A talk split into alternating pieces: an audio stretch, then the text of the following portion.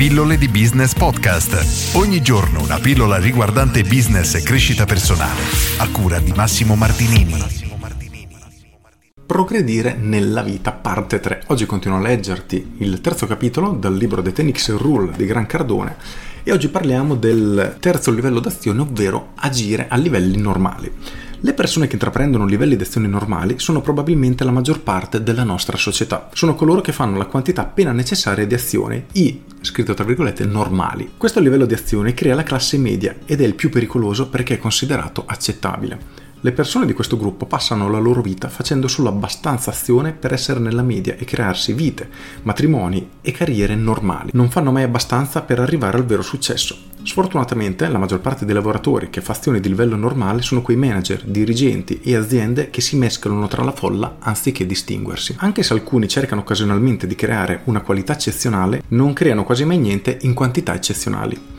L'obiettivo è la media, un matrimonio mediocre, salute mediocre, carriera mediocre e finanze mediocri. Finché sono nella media stanno bene, non causano problemi agli altri o per se stessi fin tanto che le condizioni rimangono stabili e predicibili. Nel momento in cui le condizioni del mercato subiscono un'inflessione e quindi vanno sotto il normale, queste persone capiscono improvvisamente che sono a rischio. Aggiunge un altro cambiamento alle condizioni in cui queste persone fanno azioni normali, che prima o poi certamente accadrà, e può succedere di tutto. Non è inusuale imbattersi in situazioni che cambiano la vita di una persona, la sua carriera, il suo matrimonio, le sue finanze.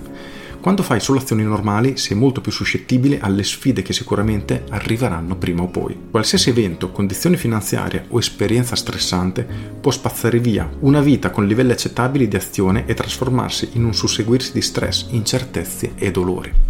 La mediocrità per definizione presuppone qualcosa meno dello straordinario. In altre parole si tratta di una descrizione alternativa del ripiego e del non agire. Inoltre considera gli effetti negativi a livello spirituale di una persona che sa qual è il suo vero potenziale d'azione ma che opera ben sotto a ciò che è capace. Qualcuno che fa azione mediocre, anche se capace di fare molto di più, sta davvero scegliendo di muoversi tra il non fare nulla e il ritirarsi. Sii onesto con te stesso, hai più energia e creatività di quella che stai usando?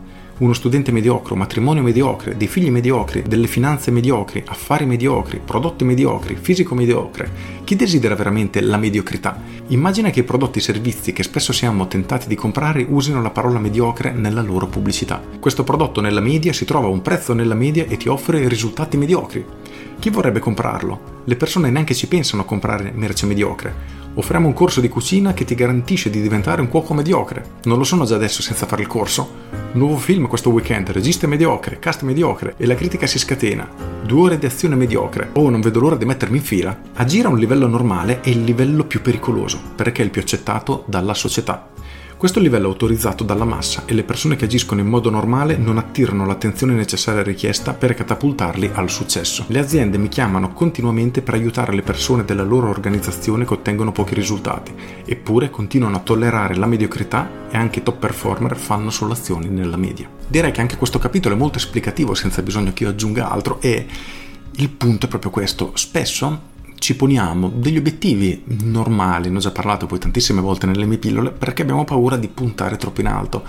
E ti riprendo proprio una domanda fatta precedentemente in questo libro, in quale obiettivo preferiresti fallire? Nel raggiungere 100.000 euro in un anno o raggiungerne un milione? Tutti risponderanno che preferiscono fallire nel raggiungimento di un milione. Eppure quando ci diamo degli obiettivi stiamo bassi e cerchiamo di operare nella media sono poche le persone che si mettono sotto a testa bassa e iniziano a lavorare, lavorare, lavorare dando il 120% dell'energia che hanno per ottenere dei risultati straordinari. E questo vale più o meno per tutti, vale per me, vale probabilmente per te, perché io sono convinto che chiunque di noi possa fare di più. Per cui inizia a riflettere quali sono le aree della tua vita dove vorresti migliorare, chiediti che tipo di azione, di impegno ci stai mettendo. Ci stai mettendo solo delle azioni normali oppure ci stai investendo veramente tanta energia? Perché se i risultati non arrivano, il motivo probabilmente è nell'impegno e nelle energie che ci dedichi. Con questo è tutto davvero e ti saluto. Ciao! Aggiungo anche oggi ti rileggo tre righe bellissime. Qualcuno che fa azioni mediocri, anche se capace di fare molto di più, sta davvero scegliendo di muoversi tra il non fare nulla e il ritirarsi. Quindi riflettiamoci attentamente e chiediamoci, non facciamo di più perché gli obiettivi che ci siamo dati sono raggiungibili anche con azioni mediocre e quindi non ne abbiamo la necessità. E in questo caso è un vero problema perché significa che potremo ottenere veramente risultati straordinari eppure non lo facciamo perché probabilmente abbiamo paura di fissarci obiettivi troppo grossi perché abbiamo paura del fallimento, del rifiuto, eccetera. Oppure ti sei dato obiettivi veramente grandi, ma stai lo stesso operando con poca energia.